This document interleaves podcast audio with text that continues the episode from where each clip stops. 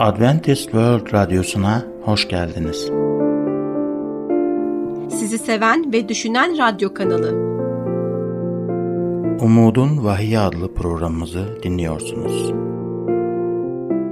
Bugünkü programımızda yer vereceğimiz konular Vahiyin manevi güç kaynağı Hipertansiyon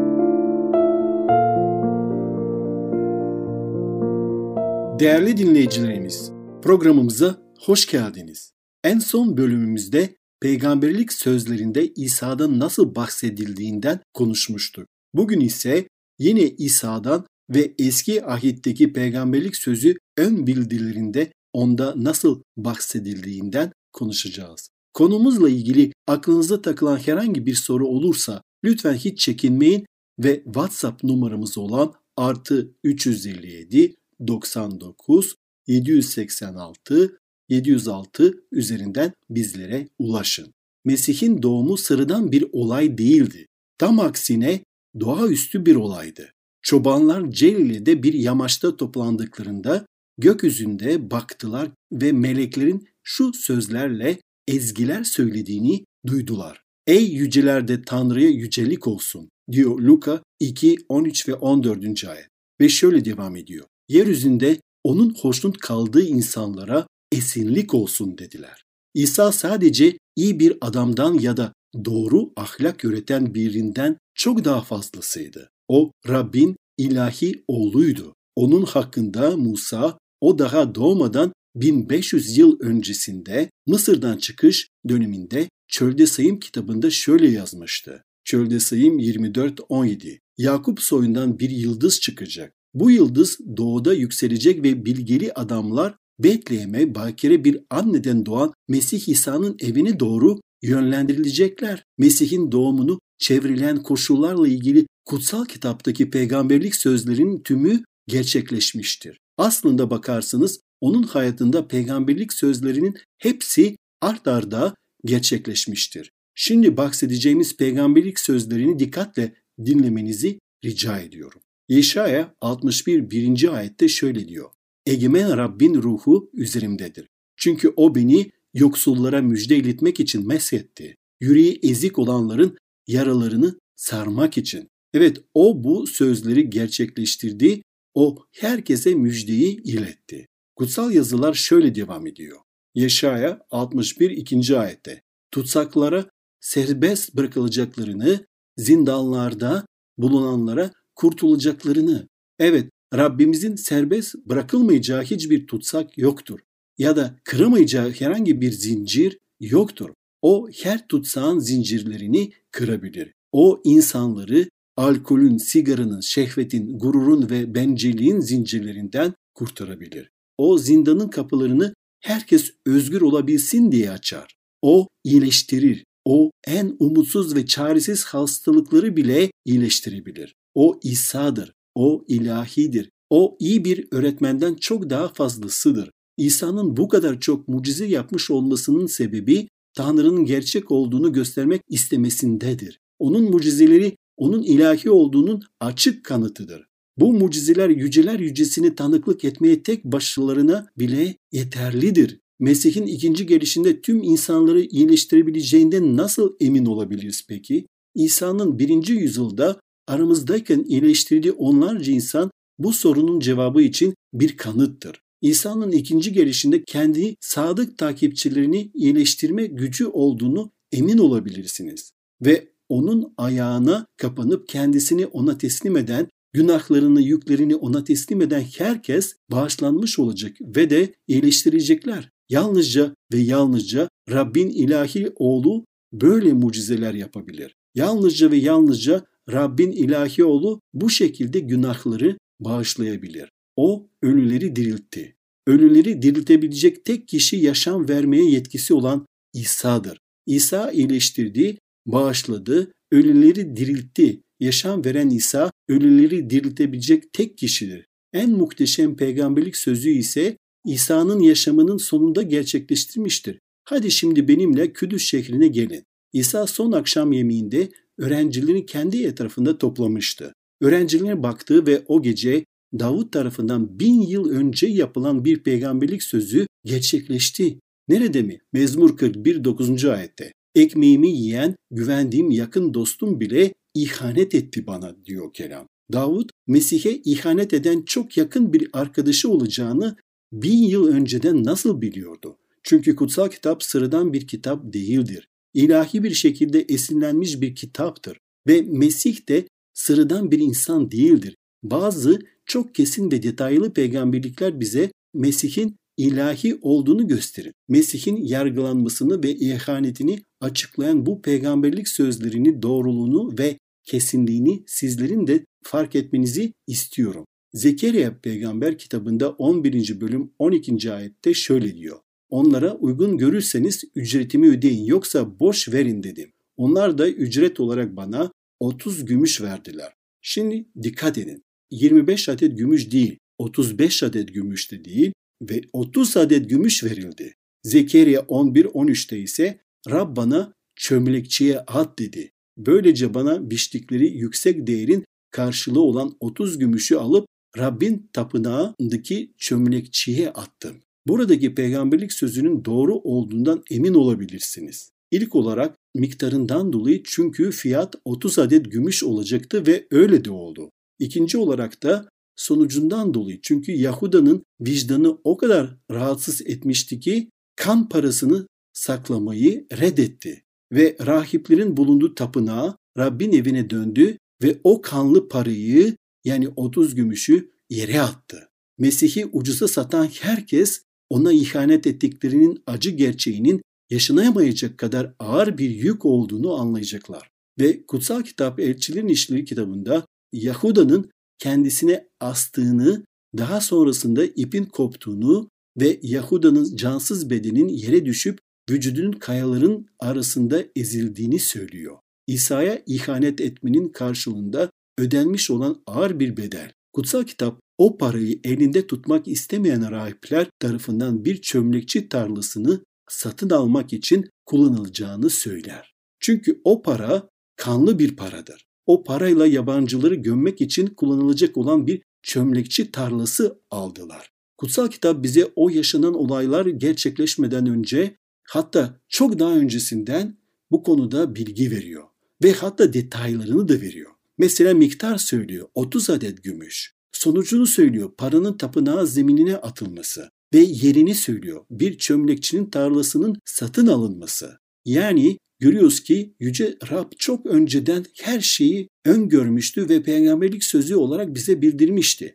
Ve yeni ahitte gidip bakarsanız bu peygamberlik sözünün tam olarak gerçekleştiğini görebilirsiniz. Matta 27, 5 ve 7. ayette Yahuda paraları tapınağın içine fırlatarak oradan ayrıldı. Gidip kendisini astı. Kendi aralarında anlaşarak bu parayı yabancılar için mezarlık yapmak üzere çömlekçi tarlasını satın aldılar.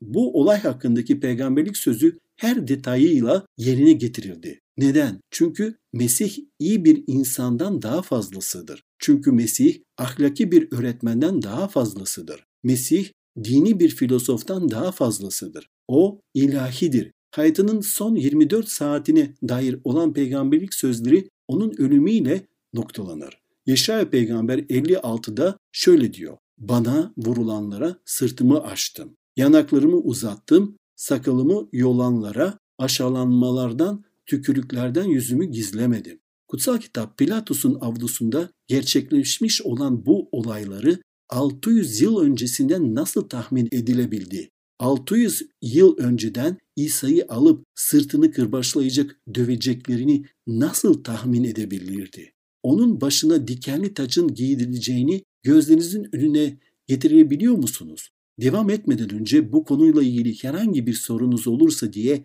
WhatsApp numaramız olan artı 357 99 786 706'yı hatırlatmak istiyorum. Romalı askerlerin İsa'yı çarmıha asmadan önce nasıl giysilerini aralarında paylaştıklarını hatırlayın. Onun yüzüne nasıl vurulduğunu gözlerinizin önüne getirin. Onunla nasıl alay edildiğini gözlerinizin önüne getirin. Onların ona nasıl tükürdüklerini, ona nasıl lanetler yağdırdığını gözlerinizin önüne getirin. Roma kırbacının metal sesiyle kemiği görünene kadar onun derisini dövüldüğünü düşünün. Acımasız aletlerin vuruş sesleri, Romalı askerlerin onun sırtını paramparça edişini gözlerinizin önüne getirin. Onun o sütüne bağlanmış halini gözlerinizin önüne getirin. O ıstırap çığlıklarını dinleyin. Onun gözlerindeki yaşlara bakın. Herod'dan Pilatus'a gönderen bu kişi kim? Sıradan bir suçlu muamelesi gören bu kişi kim? Eline saplanmış çivilerle acı çeken bu kişi kim? Başında dikenli bir taç bulunan bu kişi kim? Alay edilip hor görülen bu kişi kim? Evet bu kişi Tanrı'nın ilahi oğlu İsa Mesih'ten başkası değildir. O sadece iyi bir insan ya da bir ahlak filosofu değildir. O esneyip onu takip etsem ya da etmesem ne fark eder ki diyebileceğimiz bir kişi değil. Kutsal kitabı bir roman ya da edebi bir kurgu kitabını elinize alır gibi almamalısınız. Kutsal kitabı elinize aldığınızda kalbinizi sarsabilecek bir kitaptır. Kutsal kitap üzerine kan damlayan bir belgedir. Bu damlayan kan ise Tanrı'nın oğlunun kanıdır. Orada Mesih hakkında yazılanları okuduğunuzda aslında ebedi ve ilahi olan biri hakkında okursunuz. O mezarın anahtarlarını elinde tutar. Göklerden aşağı inip kalbinize uzanıp onu dönüştürebilir. Kalbinizi yeni baştan yaratabilir. Çünkü o Mesih'tir. Tanrı'nın kutsal, ebedi ve ölümsüz oğludur. Mezmur 22.16'da ellerimi ayaklarımı deliyorlar diyor. Zina yapan kadın İsa'nın ayaklarının dibine atıldığında Yahudiler ne yapmak istemişti hatırlıyor musunuz? Herkesin yaptığı şeyi yapıp onu taşlamak istediler ve bunu yapmak üzereydiler. Taşlama yüzyıllar boyunca uygulanan bir idam cezası yöntemiydi. Çarmıha gerilmesi ise İsa'dan 150 yıl önce ortaya çıkan bir yöntemdi. Ve İsa'dan 320 yıl sonrasına Konstantin dönemine kadar da uygulanan bir yöntemdi. Çarmıha gerilme yaklaşık 500 yıllık bir süre boyunca uygulanan bir yöntem oldu. Şimdi size sorum şu. Mesih'ten bin yıl önce Mezmur 22'yi yazan Davut, İsa'nın ellerinde delineceğini nereden biliyordu? Bunu nasıl bilebilir ki? Bunu biliyordu çünkü ona bunu Tanrı açıkladı. Bunu biliyordu çünkü aldığı ilham ilahiydi. Peki neden bunu kutsal kitaba yazma gereği duydu? Bunu yazarken tek bir sebebi vardı. Golgota'nın çarmıhında ölen Mesih'in iyi bir adamdan veya filozoftan çok daha fazlası olduğuna dair bizlere güvence verebilmek için. Sen ve ben gelip daha önce toplanmış olan milyonlarca insanla bir araya gelebiliriz. Çarmıhın dibinde hep beraber diz çökebiliriz. Günahlarımızı itiraf edebiliriz ve günahlarımızı da orada o çarmıhta affedilebilir. O çarmıhta yeni bir erkek, yeni bir kadın olabiliriz. O gün İsa'nın yanındaki iki hırsız da ölüyordu. Onlardan biri ölürken İsa'ya baktı ve onunla alay ederek şöyle dedi. Eğer Tanrı'nın oğluysan çarmıktan aşağı in ve bizi de kurtar. Ama o gün başka bir hırsız daha vardı. Bu ikinci hırsız İsa'ya baktı ve şöyle dedi. Krallığına vardığında beni de hatırla. O güne kadar hiçbir erkek, hiçbir kadın krallığına vardığında beni hatırla yüce Tanrım diyerek böyle bir dua etmemişti. Ve Mesih bu adama şöyle dedi. Sana bugün söylüyorum. Bugün çarmıkta ölüyorum. Bugün yüzümden kan akıyor. Bugün bu halimle kimseyi kurtarma gücüm yokmuş gibi görünen, çarmıkta çırılçıplak soyulmuş duran ben bugün sana söylüyorum. Cennette benimle olacaksın. Daha sonrasında ise binlerce, milyonlarca insan ona gelip bağışlanma istediler. Onda merhamet buldular ve hayatları değişti. Romalı bir yüzbaşı geldi. Sert, soğuk kalpli bir Romalı yüzbaşı. İsa'nın çarmıha gerileceği o sabah kalkıp şöyle dedi. Çarmıha gerilecek olan bir başkası sıradan bir emir diye düşündü. Hey siz Yahudi kadınlar erkekler şu öküz arabasını yoldan çekin yapacak işlerimiz var. Yerine getirilmesi gereken başka emirlerimiz var.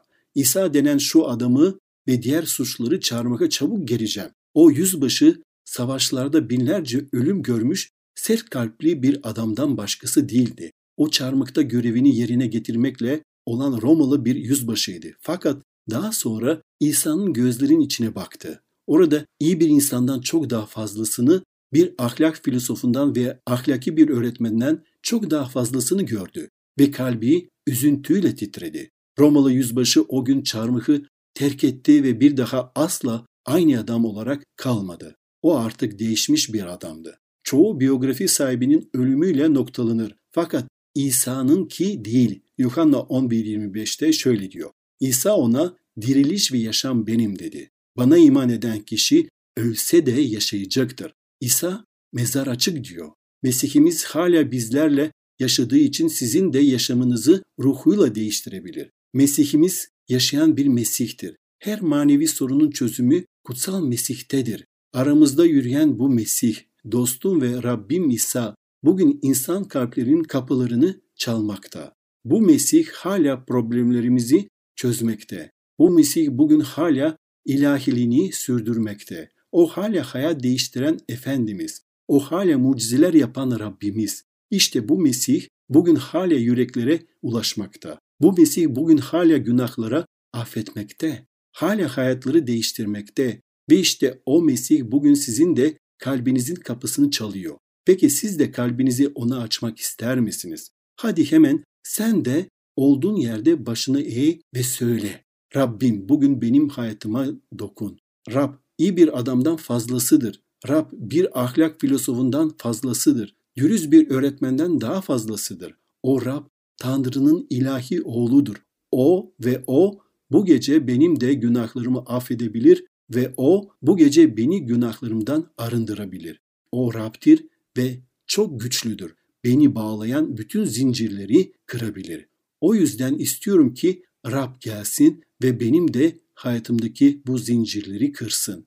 O yüzden istiyorum ki Rab gelsin beni de diriltip yaşamımı değiştirsin. Bugünkü bölümle ilgili herhangi bir sorunuz varsa ya da kutsal kitabın sunduğu gerçeği takip etmek istiyorsanız veya özel bir duaya ihtiyaç duyuyorsanız lütfen hiç çekinmeyin ve hemen bize WhatsApp numaramız olan artı 357 99 786 706'dan veya e-mail adresimiz olan radyo.umuttv.org adresinden ulaşın.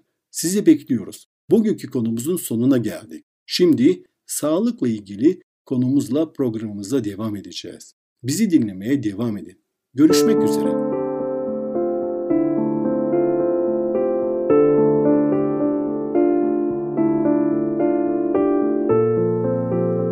Merhaba değerli dinleyicilerimiz. Sağlık programımıza hoş geldiniz. Bugün yine yeni bir konuyla karşınızdayım. Evet değerli dinleyicilerimiz, bugünkü konumuz şehir içi sağlık.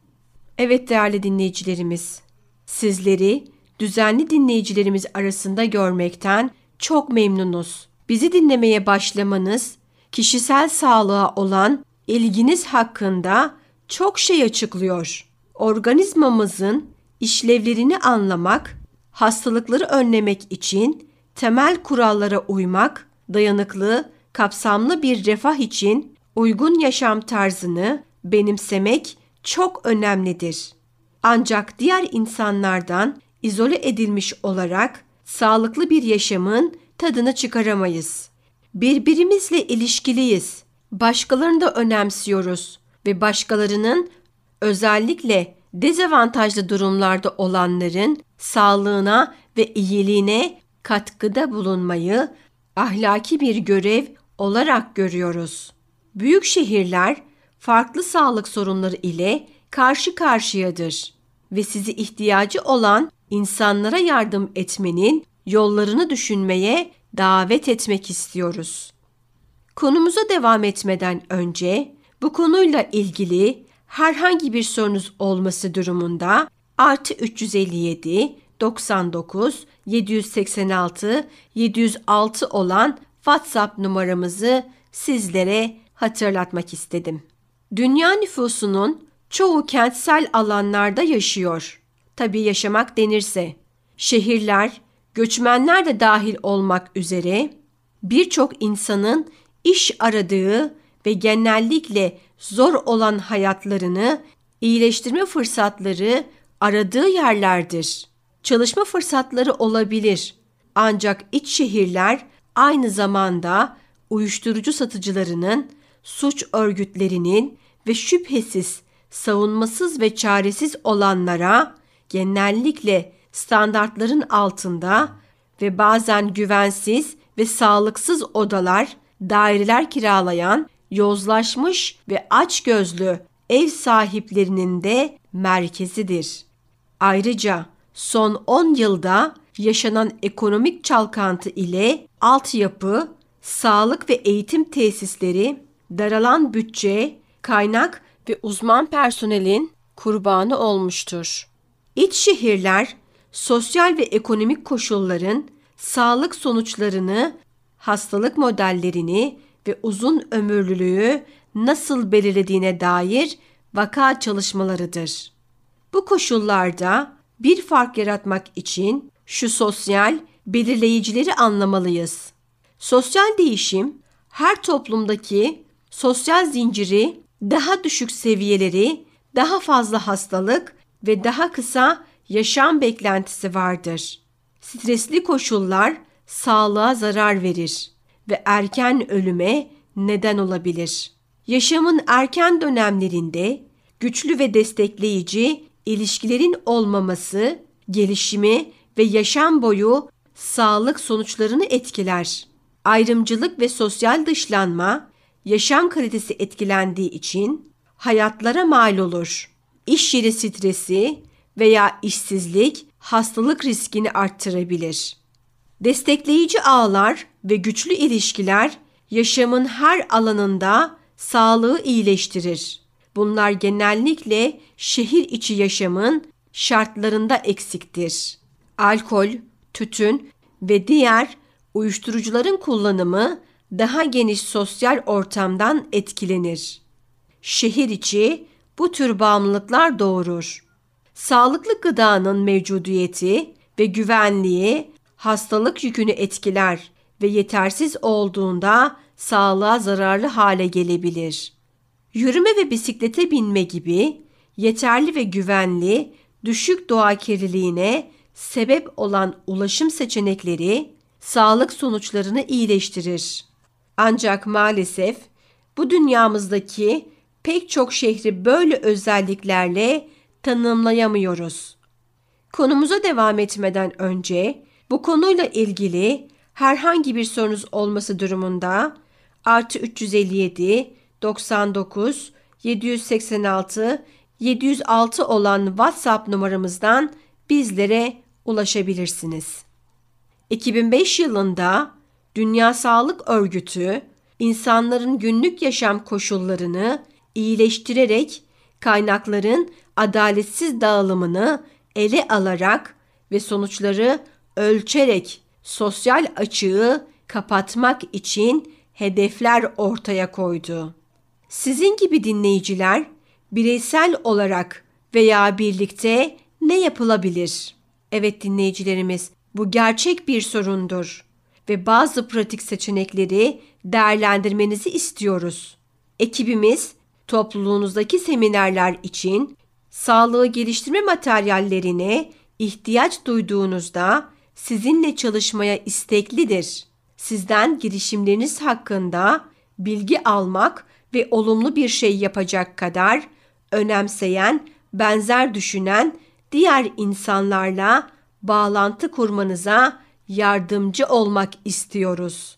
Dinleyicilerimizin her biri bir yardım ve umut kaynağı olabilir ve olması gerektiği zaman birlikte çalışırken çok daha fazlasını yapabiliriz.